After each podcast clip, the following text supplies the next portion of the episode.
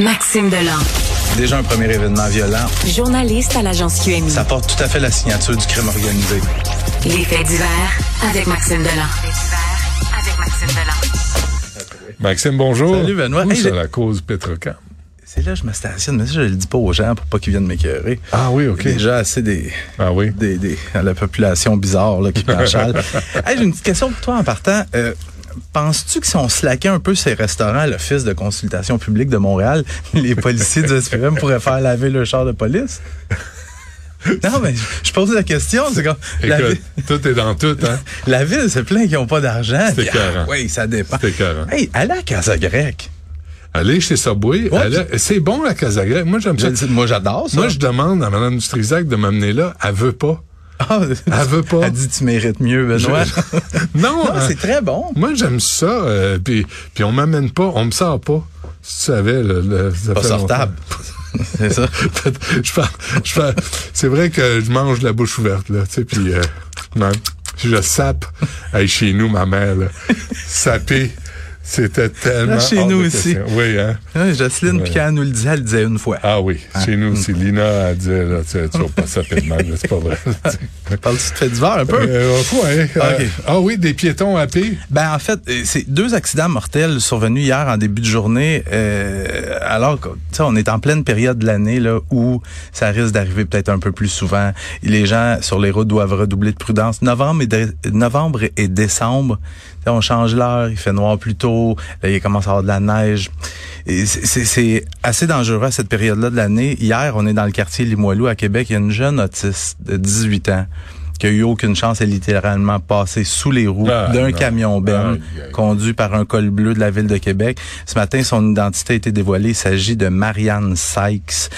Écoute, elle, s'en allait à son stage en milieu de travail avec son ah. éducatrice spécialisée puis deux collègues de classe. Encore une fois, on parle d'un accident impliquant un poids lourd qui est en train d'effectuer un virage, la piétonne qui se trouve dans son angle mort. Autre accident mortel, celui-là, survenu à peu près une heure et demie après, à Sorel-Tracy, en Montérégie. Garde, c'est un monsieur de 80 ans. Lui, il marche dans la cour d'un ultramar à Sorel-Tracy.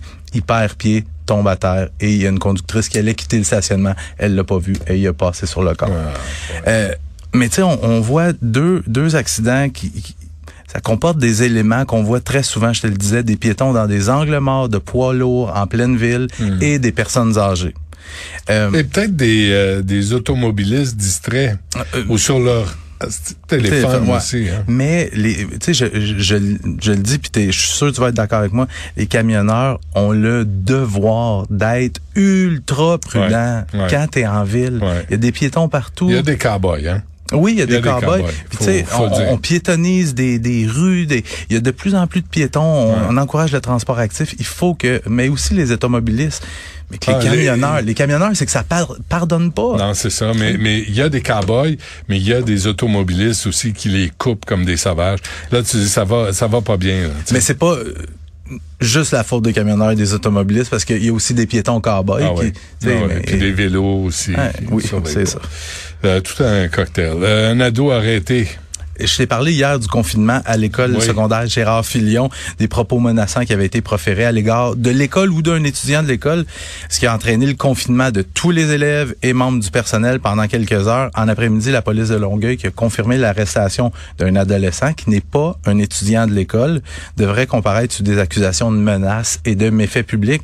Mais je te disais, hier que ce genre d'histoire-là, les menaces envers des écoles, c'est en train de devenir un véritable fléau. Écoute, pendant qu'il y avait un confinement à Gérard Filion hier, en même temps, j'étais pas au courant, il y avait un confinement dans une école secondaire de Victoriaville ah, pour le même genre d'histoire-là, des menaces. Euh, depuis, j'ai fait un petit décompte maison, là, mais depuis la fin septembre, il y a eu des confinements dans des écoles de Terrebonne, Blainville, Drummondville, Victoriaville, Longueuil trois fois. Écoute, l'année passée, entre début septembre puis euh, début novembre, il y a eu 13 confinements. Fait je sais que l'année passée, il y en a eu beaucoup aussi. On remonte juste au printemps dernier. Tu sais, l'école secondaire à la Magdalene, il y en a eu deux, trois en dedans d'un mois.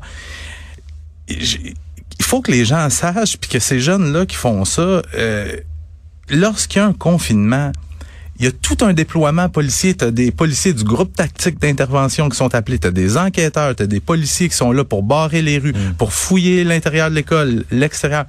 Ça coûte de l'argent. Envoyer une légère facture aux C'est parents. c'est ce que j'allais dire. Est-ce que c'est envisageable? You Envoyer bet. la facture de, de l'intervention aux parents. Ouais. Je pense que ça va être la dernière fois que les jeunes vont, vont faire ce genre de menaces-là. Peut-être. Non, mais on est là, on est là pour aider. Oui, on amène des solutions. Tout le temps, tout le temps, tout le temps. Euh, 90 minutes pour faire quoi? Euh, euh, en fait, c'est la police euh, de- ontarienne qui nous dit ça. ça. ça prend à peine 90 minutes pour un prédateur sexuel pour rencontrer votre enfant. Je m'explique. Dans les dernières semaines, il y a plusieurs corps policiers de l'Ontario qui sont mis ensemble pour piéger des prédateurs sexuels. Ce qu'on a fait, c'est on a pris des agents d'infiltration qui se faisaient passer pour des enfants sur les réseaux sociaux en ligne.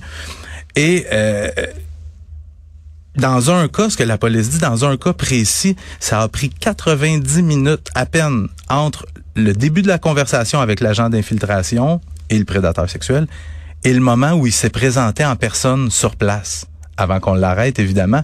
Il faut aussi comprendre que 90 minutes, je pense que ça peut être plus court que ça parce que les agents d'infiltration, ces enquêtes policières-là, sont très, très balisées. Ils peuvent pas dire n'importe quoi pour les attirer à tout prix. Fait que c'est des gens qui voulaient vraiment rencontrer ces enfants-là. Euh, donc, euh, dans le cadre de ce projet d'enquête-là, baptisé Limestone, on a arrêté 10 suspects qui font face à un total de 39 chefs d'accusation. Ce que les policiers disent, c'est que ils s'en allaient pas euh, jouer au PlayStation. Là. Ils arrivaient aux rencontres avec les enfants. Il y a des bonbons qui ont été trouvés, des cartes de baseball, des Barbie et des condoms extra lubrifiés. Ah, come on. Mais mais c'est pour mais c'est pour te dire, ces gens-là, Benoît, sont dans la rue, sont dans la société et sont à la chasse.